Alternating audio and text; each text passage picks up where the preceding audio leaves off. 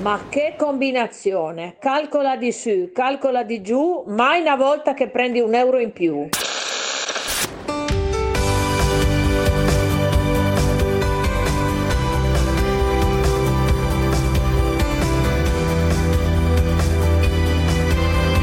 Due di denari, perché i nostri soldi sono una cosa seria. Di Deborah Rosciani e Mauro Meazza.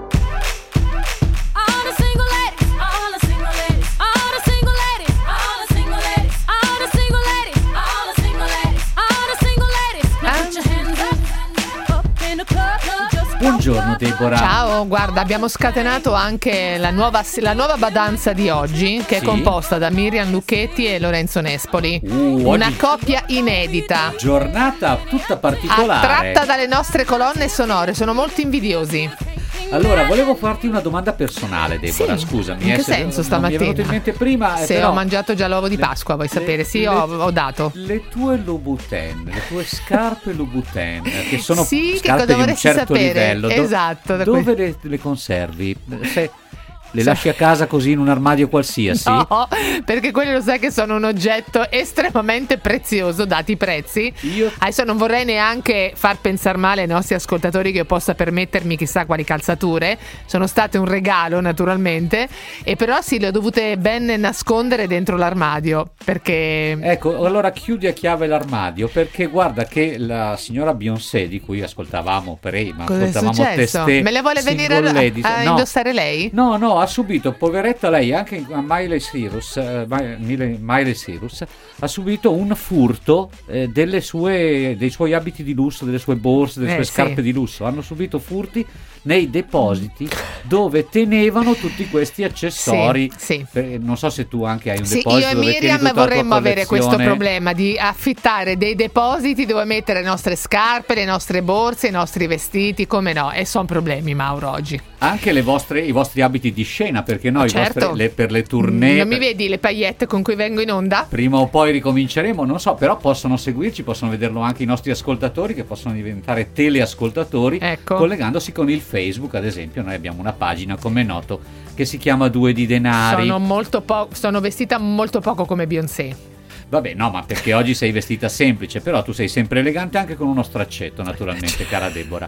Ecco, ti voglio però dire, ti riferisco bene quello che è successo alle due signore, perché loro tenevano in eh, tre grandi depositi fuori città, in particolare Beyoncé, il suo patrimonio che era abiti di scena, tournée, eh, outfit personali, borse di lusso, oggetti di famiglia, insomma aveva dovuto affittare tre box perché ovviamente non ci stavano in casa sua, poveretta forse vive in un monolocale. Mm, Sì, La- di, la- di 150.000 metri quadri, di 2 chilometri quadrati. E però che è successo? Che eh, questi depositi sono stati svaligiati Ah. e quindi la signora Beyoncé si è ritrovata con questo problema. Mm, sì, di la- tutta non la avere più- ginnastica. eh sì, di non avere più a disposizione queste cose. Quindi ti inviterei a fare attenzione. Guarda che questo è successo, mi ricorda Pure a Diletta Marco Liotta, Lombardo, lo so, lo so, eh. che ha preparato questa scaletta. Pure a Diletta Liotta, ma anche a Eleonora Incardona e anche al giocatore dell'Inter, al fortissimo terzino dell'Inter, Hakimi. Cosa gli hanno rubato? Eh, non lo Le so, mutande di pizzo? No, no, no, bo- borse si parla anche per lui, Pure lui, gioielli, ah. orologi, eccetera. Beh, Come sei anche- antico che non indossi mai una borsa elegante, Mauro? Guarda, Adesso non cer- è...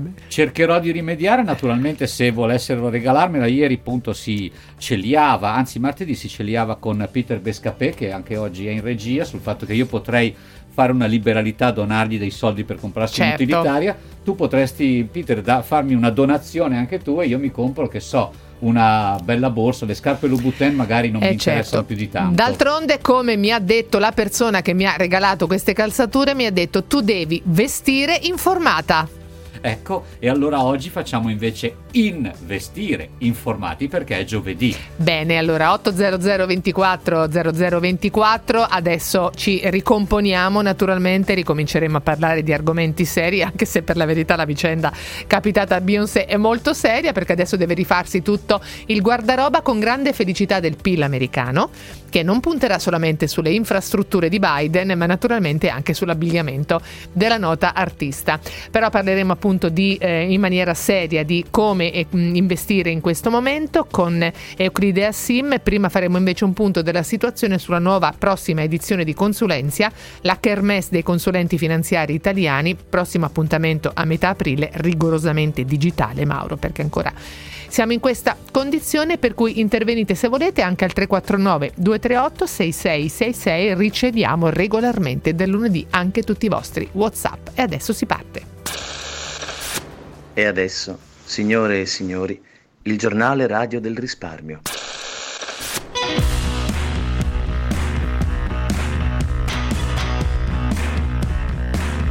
Comincio io con eh, l'immobiliare perché allora noi lo abbiamo già avuto ospite Luca Dondi, l'amministratore delegato di Nomisma qualche settimana fa e ci aveva già anticipato un po' i risultati di questo loro nuovo rapporto presentato poi ehm, un paio di giorni fa appunto. Cosa è successo per quello che riguarda le quotazioni del mattone italiano nelle 13 cosiddette città intermedie che sono le città che tipicamente l'osservatorio appunto di Nomisma va a rilevare. Le vendite sono scese dell'11,1% sul 2019, nel 2020, un rifugio dei capitali dove investire quando le acque diventano agitate e ancora questa però la percezione del mercato immobiliare come emerge dall'affresco appunto dell'osservatorio di Nomisma dedicato alle 13 città intermedie. Il 2020 si è chiuso a livello generale con un risultato tutto sommato che possiamo considerare migliore delle attese date le premesse del- dello scorso anno, un calo sul 2019 del 7,7% delle compravendite, quindi sono state registrate, ehm, i notai hanno registrato 46.000 compravendite in meno sull'anno precedente, e come ha certificato appunto l'Agenzia delle Entrate, decisamente inferiore quindi all'atteso meno 15, meno 20%.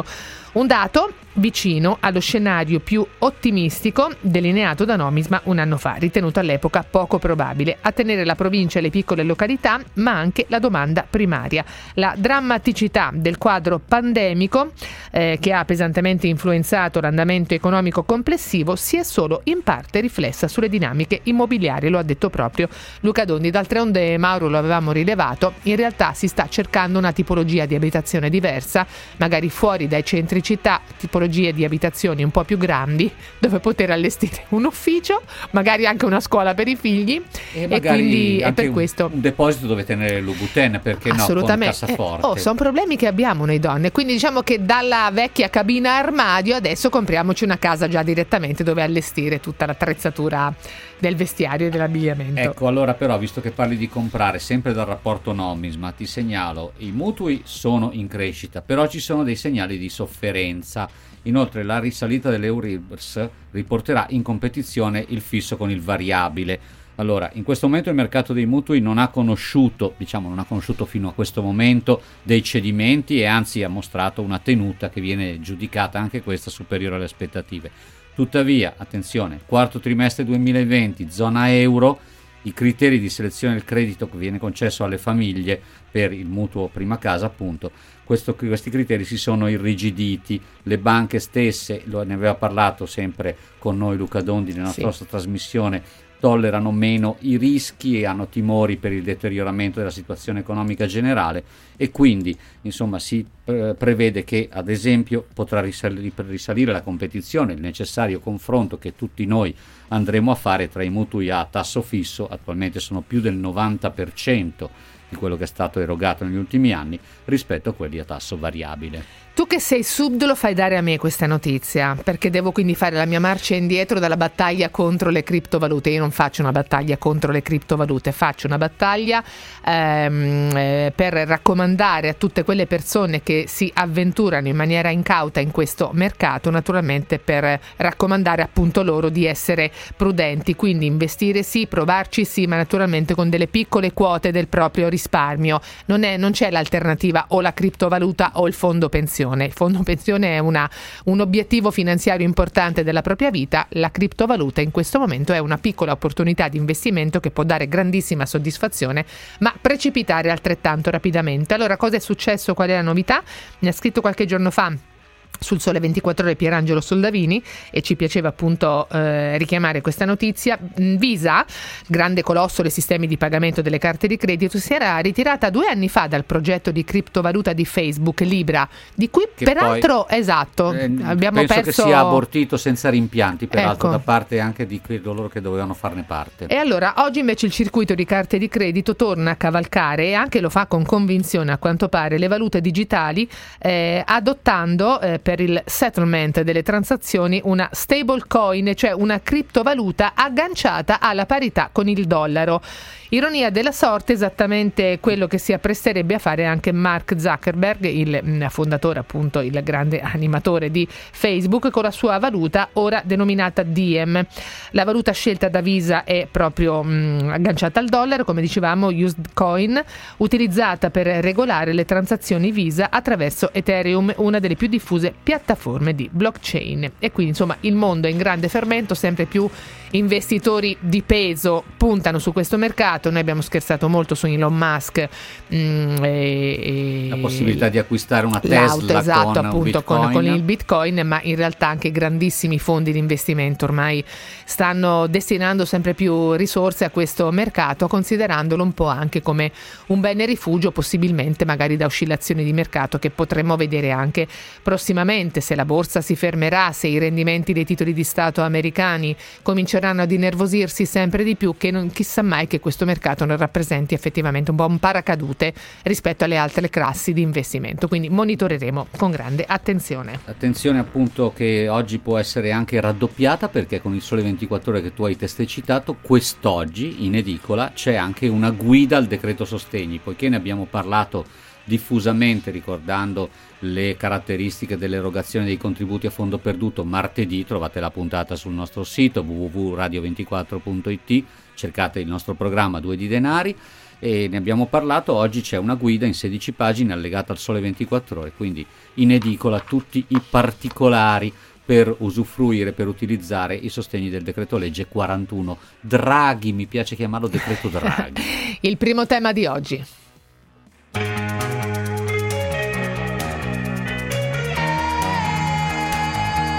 Allora, mi piace ricordare Consulenza, che è la grande manifestazione dei consulenti finanziari, perché l'ultima volta che noi abbiamo potuto frequentare fisicamente questo ambiente, un anno fa, alla fine di fe- a, febbraio, all'inizio di febbraio, scoppiava la pandemia, dappertutto noi eravamo a Roma, c'era il primo caso della coppia di cinesi appunto a Roma, noi eravamo lì, alle prese anche con un'altra disavventura, perché ti ricordi il treno che avrebbe dovuto riportarci a Milano, c'era tutta la tratta ferroviaria eh, Bologna-Milano, esatto, All'altezza di bloccata Piacenza, di Piacenza, esatto. Quindi diciamo le premesse di quell'anno si erano già viste e quindi da lì in avanti poi appunto la manifestazione di raduno dei consulenti finanziari viene naturalmente fatta, rigorosamente fatta, ma online in versione digitale e anche la prossima, quella di metà aprile, avrà le stesse caratteristiche, Mauro. Esatto, perché il 13 aprile ci sarà questo nuovo appuntamento online con Consulenzia, che adesso si chiama Consulenzia Digital Edition, e al centro di, questa, di questo appuntamento del 13 aprile ci sarà il ricambio generazionale nel settore della consulenza finanziaria. Quindi eh, gio- largo ai giovani hanno un claim, uno slogan che hanno scelto che si chiama che suona così dove l'energia incontra il futuro È un Quindi- titolo ESG, oserei dire. cioè, Ciumbia, non so bene che cosa stiamo dicendo. Ma Aspetta come non lo sai? Facciamocelo spiegare da chi sa. Allora, abbiamo in collegamento Luigi Conte, che è il presidente di ANASF, l'Associazione di Consulenti Finanziari. Buongiorno, presidente. Buongiorno Mauro, buongiorno Deborah, grazie. Grazie a lei. Allora, l'energia che incontra il futuro, il ricambio generazionale, insomma, ma c'è un problema di ricambio generazionale tra i consulenti finanziari?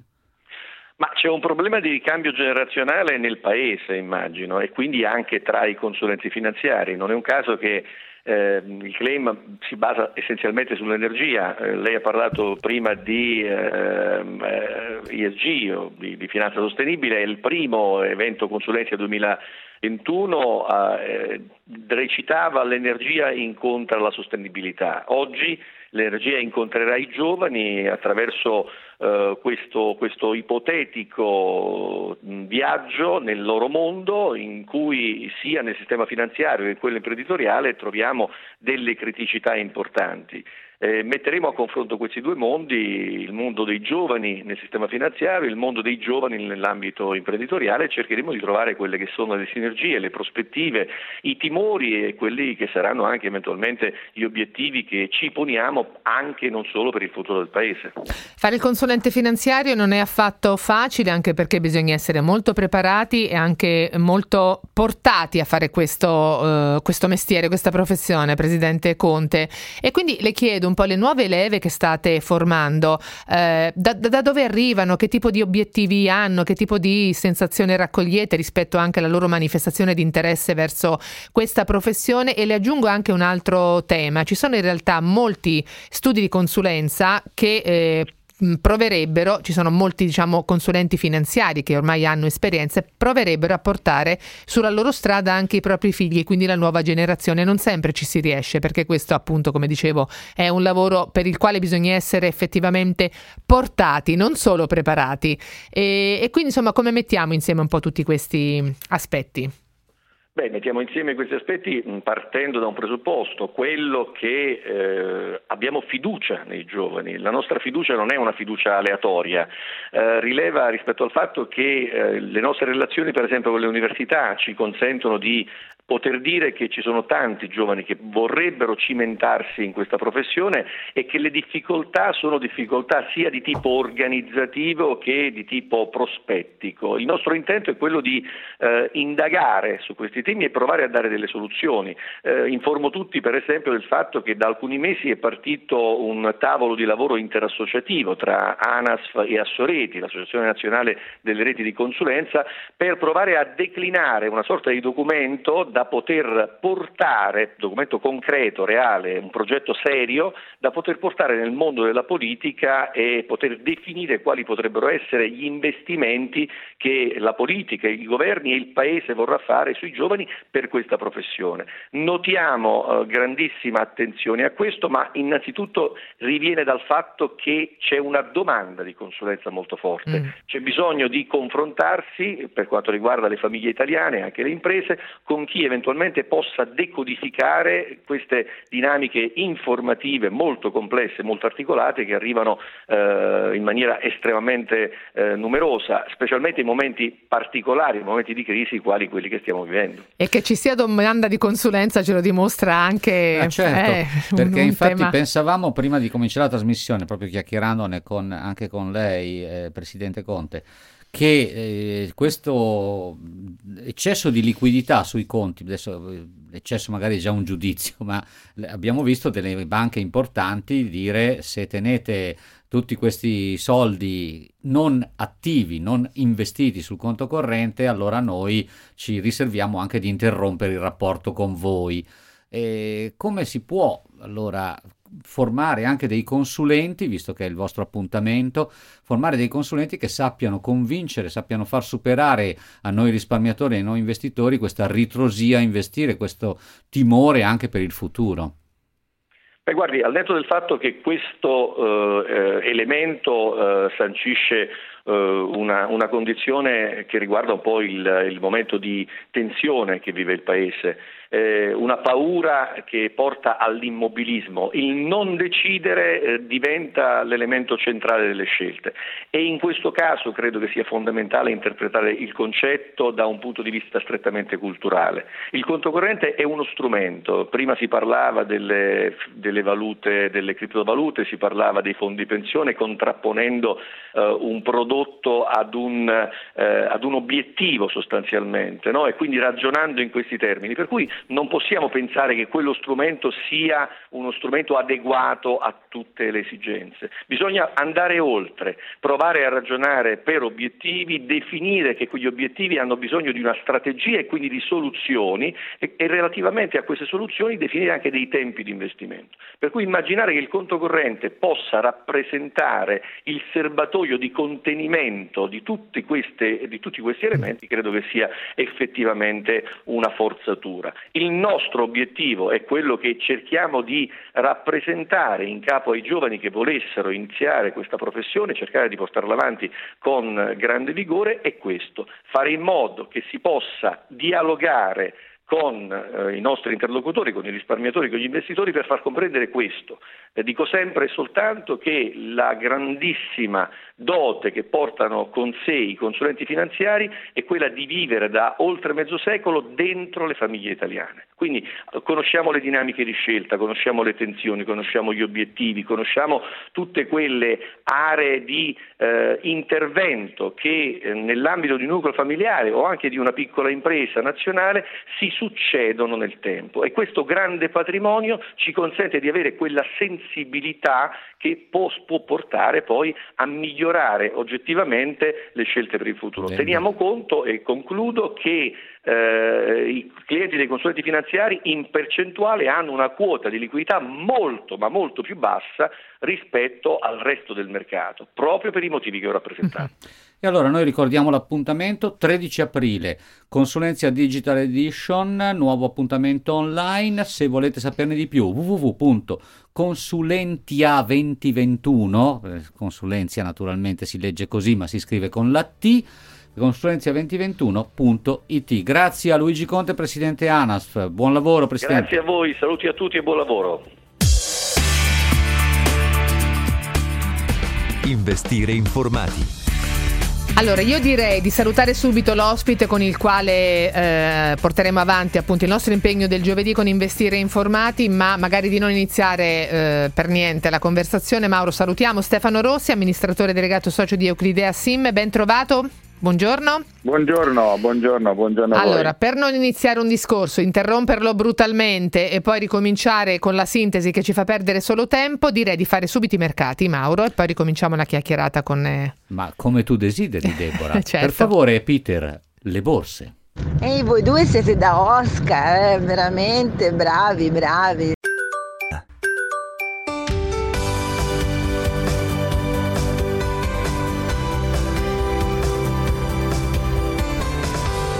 Di denari.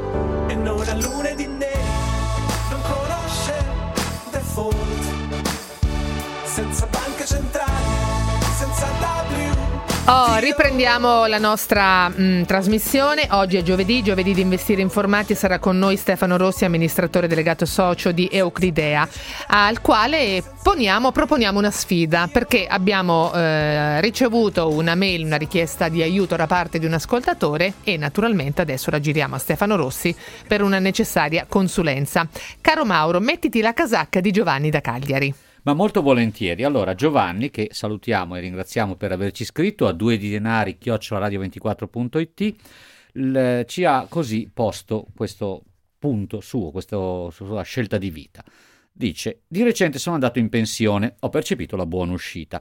Da quando la mia banca, mia lo mette tra virgolette e mi sembra molto carino questo- questa scelta di virgolette, da quando la mia banca ha notato che il mio conto non è più misero come prima, stranamente sono diventato loro amico. Ecco, vi chiedo qual è, secondo il vostro autorevole, troppo buono Giovanni, autorevole parere, il modo migliore di investire con sicurezza la mia buona uscita, lasciando solamente qualche euro nel mio conto corrente. Vi ringrazio anticipatamente. Allora, noi avevamo già risposto a Giovanni che avevo mandato due righe, ehm, naturalmente spiegandogli che l'approccio giusto è quello di eh, investire secondo quelli che sono i suoi eh, desideri, obiettivi finanziari, ma anche sulla base di quelli che sono i suoi impegni finanziari in corso, quelli suoi e della sua famiglia, perché se paga un affitto, se paga il mutuo, naturalmente deve anche considerare che ha delle uscite costanti e magari la pensione non è più quella, non è esattamente uguale al reddito che percepiva prima, quindi prima cosa. E poi gli ho anche detto, gli ho anche scritto che magari da questa banca che ha notato che adesso ci sono un po' di soldini in più sul conto, non è detto che riceverà eh, una cattiva consulenza, deve però prendersi tutto il tempo necessario per fare una valutazione della proposta che la banca fa e non firmare subito ehm, la proposta appunto che la banca fa. In alternativa si scelga, ho detto, un bravo consulente al di fuori della banca, un bravo consulente finanziario. A Cagliari ce ne saranno senz'altro e certamente noi lo aiuteremo anche ad individuarlo.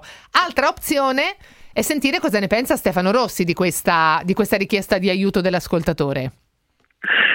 Eh, dunque, allora, cosa ne penso? È chiaro che eh, le persone in questo momento, anche come abbiamo sentito da un punto di vista di dati generali, hanno molta liquidità sui conti correnti, a prescindere diciamo, dal fatto che arrivino dal TFR piuttosto che da altre fonti. Però lo stato di incertezza fa sì che molte persone non si sentano di investire in questo momento. Allora, io dico che è molto importante cercare di informarsi completamente e eh, cercare di avere il massimo della trasparenza quando eh, si cercano queste informazioni. Eh, noi abbiamo creato Euclidea, la nostra società, che eh, utilizza molto il canale internet, quindi il nostro sito è un sito che dà tutta una serie di informazioni in termini di trasparenza totale sui costi di gestione, perché quando diciamo, si ricevono delle proposte, la prima cosa da fare probabilmente è ascoltare molto bene le proposte, ma anche valutare molto bene i costi collegati e quando mi riferisco ai costi si, mi riferisco a tutti i costi collegati, perché come al solito diciamo, quando si cerca di analizzare anche un bilancio familiare, eh, da una parte ci sono le entrate, dall'altra parte ci sono le uscite e anche quando uno costruisce un portafoglio di investimento deve assolutamente sincerarsi di queste due dinamiche. Il vostro sito, tra l'altro, euclidia.com, ha anche una sorta di percorso di educazione finanziaria in quattro, in quattro passaggi, quindi eh, questo è ad indicare che non bisogna sem- essere dei grandissimi esperti, ma possiamo avvicinarci cominciando a, ve- a verificare qual è la nostra preparazione di base. È verissimo, eh, infatti un altro tema che ci sta a cuore, un po' in generale, però noi puntiamo molto su questo perché è una società giovane ma che sta crescendo molto bene per fortuna recentemente abbiamo visto anche una fortissima accelerazione anche proprio grazie a questo eh, percorso di educazione finanziaria che noi proponiamo non solo ai clienti ma a tutti quanti, cioè alle persone che si vogliono informare. Noi quando diciamo, un consulente fa un'analisi eh, insieme con il suo cliente degli obiettivi di investimento, eh, deve partire innanzitutto dall'età della persona, deve partire dall'obiettivo di investimento che ognuno ci si dà per arrivare a fare una proposta. Ecco, molto spesso invece ci sono delle proposte preconfezionate che eh, in qualche modo si dimenticano di interpretare queste dinamiche in modo corretto fin dall'inizio. Quello che, fare, quello che abbiamo voluto fare noi con Euclidea è intanto dare una guida gratuita a tutti i risparmiatori che lo desiderano, si può scaricare dal sito, è totalmente gratis, dove eh, consigliamo quattro semplici passaggi che devono essere fondamentali nell'approccio di qualsiasi diciamo, realtà eh, realtà di investimento, quindi che sia il bitcoin piuttosto che un portafoglio gestito, piuttosto che dei fondi o degli ETF o una gestione patrimoniale, eccetera, bisogna sapere fin dall'inizio alcune semplici regole e eh, quindi noi abbiamo cercato di renderle molto esplicite. Mm. Però Rossi ci sarebbe rispetto a questo anche un altro passaggio propedeutico da fare rispetto alle nostre caratteristiche di risparmiatori. La conoscenza degli strumenti è importante e voi la guidate appunto con queste modalità, ma in realtà molto spesso scopriamo che il risparmiatore non fa un check-up adeguato rispetto a quelli che sono i propri bisogni. Glielo chiedo perché c'è un ascoltatore Marco da Pavia molto simpatico che mi dice anche se ti interessa Deborah sono alto 1,88 m, ma a parte questo lui dice insomma vorrei investire una piccola cifra nel breve periodo. Ho sentito che molte banche propongono conti di deposito o qualche obbligazione, ci sono anche ottimi ETF o, po- o forse è meglio il classico buono fruttifero postale. Allora qua si fa un po' di confusione perché in realtà la prima cosa da fare è capire a che cosa serve questo denaro, che cosa ne deve fare Marco nel esatto, breve termine, esatto. lo deve liquidare fra due mesi oppure gli può dare un po' di respiro e tenerlo lì per dieci anni e quindi semmai appunto il percorso che questo denaro può fare, eh, questo denaro può fare è diverso. Rossi.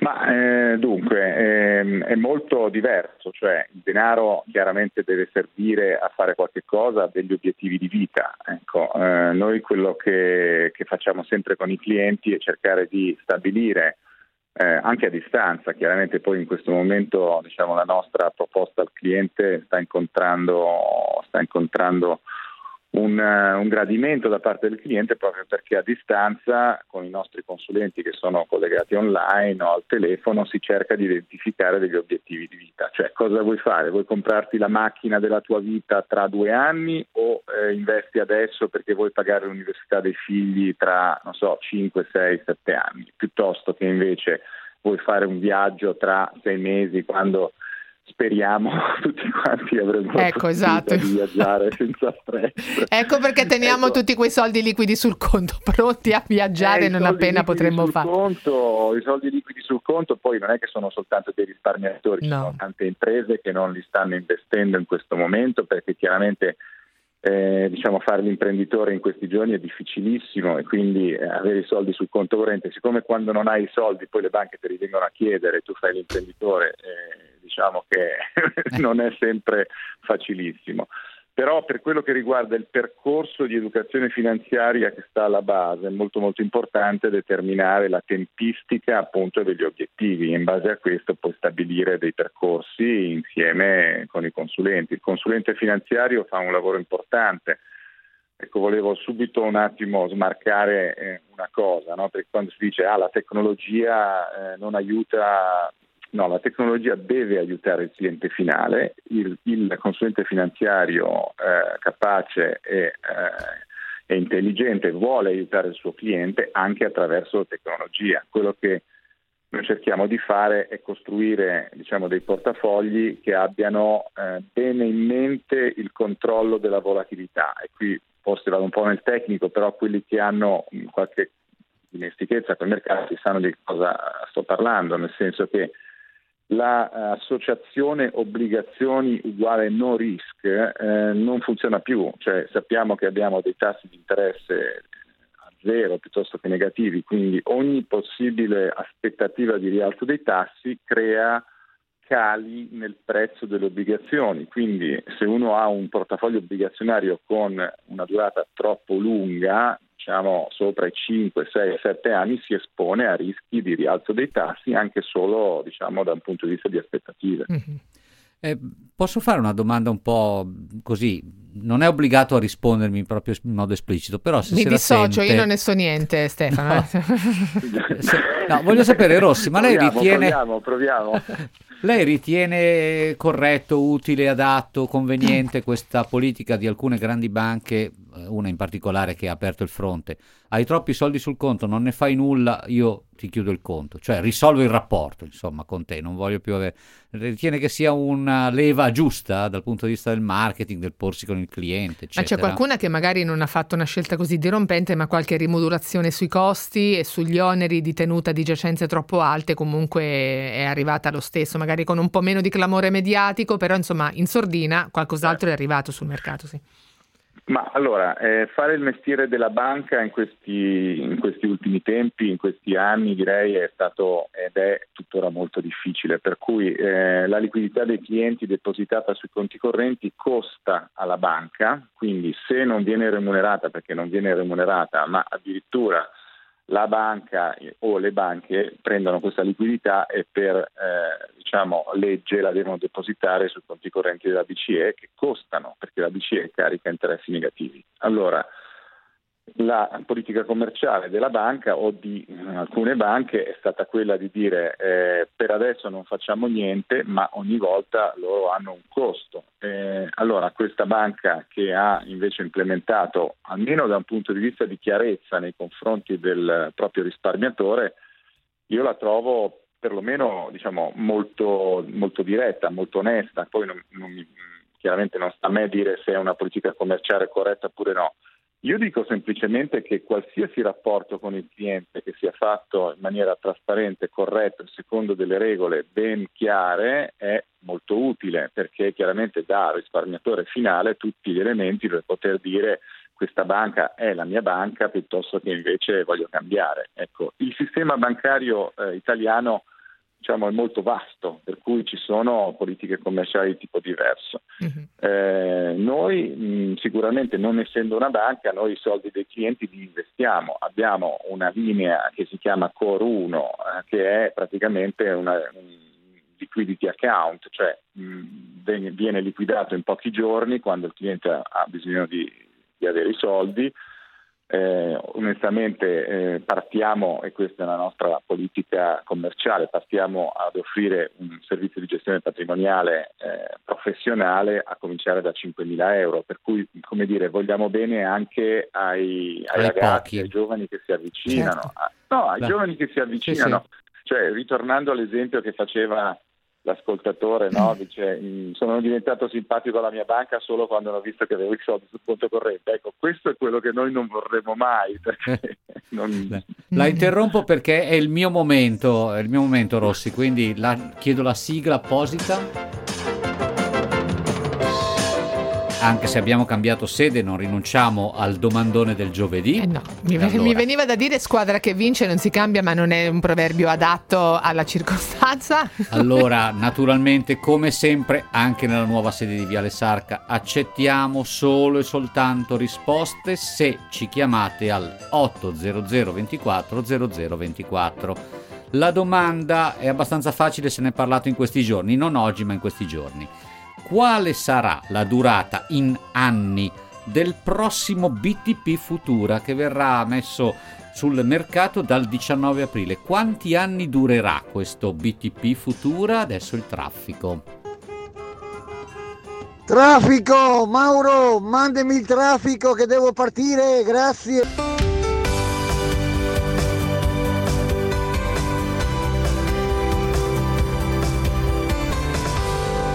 Denari.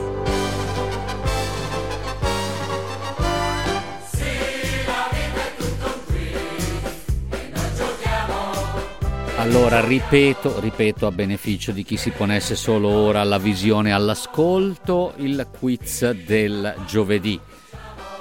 Accettiamo solo risposte che arrivino tramite il numero verde 800 24 0024. La domanda di oggi è quanti anni durerà il prossimo BTP Futura, cioè quello che verrà posto in emissione dal 19 aprile. Quanti anni durerà? Ne abbiamo parlato, l'ha scritto il Sole 24 ore, l'abbiamo detto a Radio 24 diverse volte, insomma, lo trovate. Dai, dai. Torniamo a Euclidea. Assolutamente, allora chiaramente molti ascoltatori continuano ancora a eh, battere sul tema della ehm, scelta di alcune banche di risolvere il, il contratto e il rapporto se mh, questi clienti detengono troppa liquidità sul conto, ma non è questo il tema di stamattina. Se vi piace tanto ne parleremo non appena rientriamo da Pasqua. Il punto è però eh, l'investimento. In realtà soluzioni abbastanza liquide, anche le piattaforme evolute come Euclidea Sim appunto ne propongono, perché il tema Stefano Rossi è anche quello a- a- e anche da cui passa l'educazione finanziaria.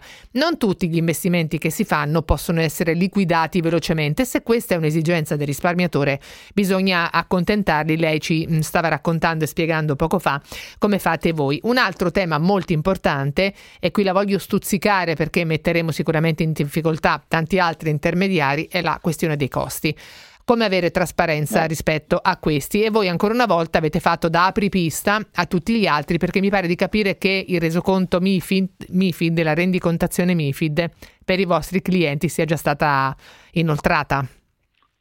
Sì, noi siamo molto orgogliosi di questo. Eh, devo dire che grazie al nostro team eh, di tecnologia e grazie diciamo, agli sforzi che abbiamo fatto anche ai, nostri providers, eh, noi abbiamo potuto caricare eh, il rendiconto oneri e costi, quindi il conto, il conto della spesa dell'anno scorso già sui, sull'area riservata dei nostri clienti. Quindi i nostri clienti l'hanno ricevuto venerdì scorso.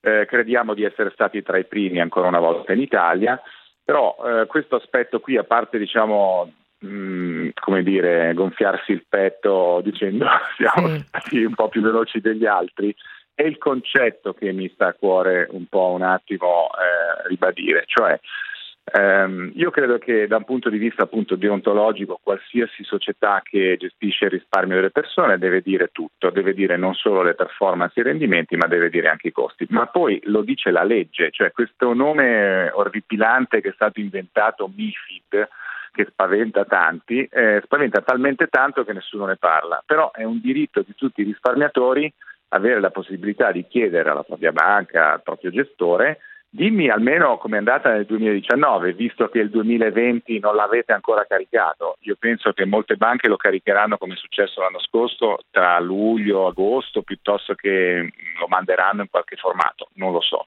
Però quello del 2019 esiste, per cui l'education che, eh, di cui parlavamo prima, cioè l'educazione finanziaria, secondo me passa anche attraverso il fatto che un consulente bravo prende il suo cliente e gli dice guarda ti spiego come è andata nel 2019 perché nel 2020 ci saranno le stesse dinamiche, magari con strumenti diversi, magari, però è così, cioè la trasparenza funziona così. Allora noi per aiutare i clienti abbiamo dato la possibilità sempre dal nostro sito di eh, farsi aiutare, cioè vuoi eh, avere la possibilità di capire come sei andato nel 2019 o anche nel 2020 quando ti arriverà il rendiconto, se eh, vuoi eh, ci contatti, puoi prendere appuntamento direttamente dal sito online, ci sono anche gli orari, e puoi parlare con il nostro consulente in maniera gratuita per poter capire cosa succede sul tuo portafoglio. Ecco, questo io lo, lo, lo trovo, diciamo, abbiamo deciso di farlo perché è un servizio di educazione finanziaria. Ho due curiosità, Deborah, non so quale porre per prima. E che ti è successo oggi? Che No. eh, proprio... Vo- volevo capire. ha, vole- ma- ha mangiato gli spinaci di braccio di ferro. No, va bene. pa- prima volevo togliermi questa curiosità, Stefano, Stefano Rossi. E Quanta parte della vostra clientela è di donne? Perché mi risulta che sia un po' più alta della Mm, media. Ce l'aveva raccontato in un'altra puntata, sì, quindi questo trend Sì, è si vero. mantiene? Eh. Si mantiene, si mantiene. Stiamo parlando quasi del 50% e, eh, ed è in forte accelerazione dal mese di, diciamo, di settembre-ottobre. Noi abbiamo visto una forte accelerazione dopo l'estate, ehm, probabilmente anche perché più clienti ci conoscono, magari parlano di noi, abbiamo un po' più di investimenti che facciamo per far conoscere il nostro marchio. Però eh, la cosa interessante secondo me è proprio un trend eh, che si può verificare, credo anche un po' con un aspetto forse psicologico. Ecco, secondo me le donne eh, oggi sono molto più autonome anche per quello che riguarda il loro risparmio, soprattutto non solo, non solo diciamo le donne mh, che svolgono un lavoro, quindi hanno poco tempo in generale da dedicare ad andare in banca, a parlare, spendere diciamo, eh, minuti preziosi piuttosto che magari mezz'ore. Quindi se trovano delle risposte alle loro domande che spesso sono molto dirette, molto ficcanti, eh, trovano magari anche online piuttosto che parlando al telefono a distanza, eh, capiscono tutto subito e quindi aprono il conto. Noi E, e che soluzioni di investimento prediligono? Per esempio noi abbiamo, abbiamo anche eh, fatto una linea che si chiama ISG. Molto spesso, allora tutti fanno diciamo, delle linee ISG, però mh, spesso non, magari non si fanno tante domande, no? dice cosa vuol dire ISG, eccetera. Eh, quando noi spieghiamo che ISG non vuol dire soltanto environmental, ma vuol dire anche social, vuol dire anche governance, Governance. delle aziende, eccetera. Quindi vuol dire rispetto di alcuni criteri molto importanti che sono dei criteri anche qualitativi. Eh, allora le persone, si, le- soprattutto le persone del gentil sesso, si eh, appassionano, cioè l'investimento, una cosa che è sempre stata un po' sottovalutata, che l'investimento non è qualche cosa di divertente, eh, non è qualche cosa di. mentre invece è qualche cosa che può far bene anche da un punto di vista sociale, di miglioramento di alcune dinamiche importanti della nostra società. Per cui vedo che molte clienti donne aprono con la, con la linea ISG, la scelgono proprio in maniera Consapevole. Quasi che ci fosse una maggiore sensibilità, ci c'è una maggiore sensibilità o comunque predisposizione per, verrebbe da dire. Sì, sì, perché allora è chiaro che ehm, tutti vogliono guadagnare col proprio risparmio piuttosto che vogliono ottenere gli obiettivi. Questo è logico ed è bellissimo. Però dall'altra parte, se tu insieme riesci anche ad avere degli altri obiettivi che sono magari più vicini alla società che vedi davanti ai tuoi occhi, ricordiamoci che gli investimenti che eh, le società come, come- come noi, come altri investitori professionali fanno con il criterio ISG vanno direttamente a quelle società che garantiscono il rispetto di questi criteri, ma lo garantiscono in termini di legge, lo garantiscono sul bilancio, hanno eh, diciamo, sposato la linea ISG non perché va di moda, ma perché veramente eh, lo fanno per davvero, vengono anche controllate su queste. eh. Per cui eh, è chiaro che vuol dire i soldi che tu metti in questa linea ISG andranno in quelle società che rispetteranno questi criteri e quindi in qualche modo faranno del bene anche da un punto di vista social, vuol dire anche governance e rispetto degli azionisti e soprattutto la cosa che è più conosciuta, rispetto dell'ambiente o miglioramento di alcune dinamiche ambientali. Mhm. Due cose, due messaggi, Deborah, da WhatsApp. Sì. Allora, l'uno, Antonio, che ci dice, che concorda con quanto diceva in realtà Stefano Rossi, dice: Secondo me la non trasparenza endemica il motivo per cui molte persone preferiscono tenere i soldi sul conto corrente Mm. quando non comprare magari i bot che però in questo momento stanno anche con tassi in territorio negativo. L'altro che invece dice che l'aumento dei clienti donne che stanno riscostrando ad, eh, a Euclidea Sim è dovuto al tuo passaparola Ma quando vai ad acquistare le tue scarpe costose. Per, er, per la verità No, guarda. Deborah ha detto che, era sta- che erano state un regalo. Adesso io non è che voglio mettere in piazza se io tutto mi quanto, metto però... a comprarmi un paio di scarpe di quel tipo. Ah, oltretutto, stando in- blindata in casa da un anno, non le potrei neanche esibire. Un altro ascoltatore invece correntista da 30 anni di una grande banca dice io il problema che riscontro di più è la scarsa sensibilità e la scarsa cura del cliente, turnover pazzesco di cui non mi fido e quindi no- di cui non mi fido eh, anche nel momento di valutare possibili investimenti. Cosa mi consigliate? Claudio da Bologna ci scriva due di denari chiocciola radio24.it noi apriamo anche la bottega del pomeriggio cercando di orientare al meglio i nostri ascoltatori. Il quizzettone, È il momento. eh, no, devi ripeterlo. Allora, quanti anni durerà il BTP Futura che sarà in emissione dal 19 aprile? Chi risponde prima? Non partecipa Stefano Rossi perché lo sa Francesco dalla provincia di Reggio Emilia. Buongiorno, buongiorno. La Quanti anni? 70 anni. No, no, no, Francesco, siamo proprio fuori registro. Andrea da Udine.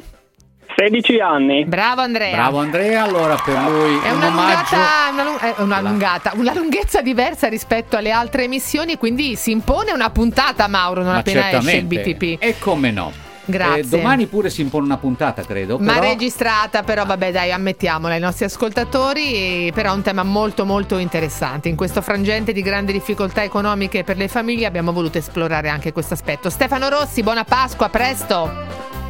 Non c'è Grazie più anche a voi. amministratore delegato di Euclidea Sim e allora Mauro, buona Pasqua. Grazie anche a Mi te, voglio Deborah. ingolfare di colomba, guarda, in queste giornate. A presto, buona Pasqua a tutti.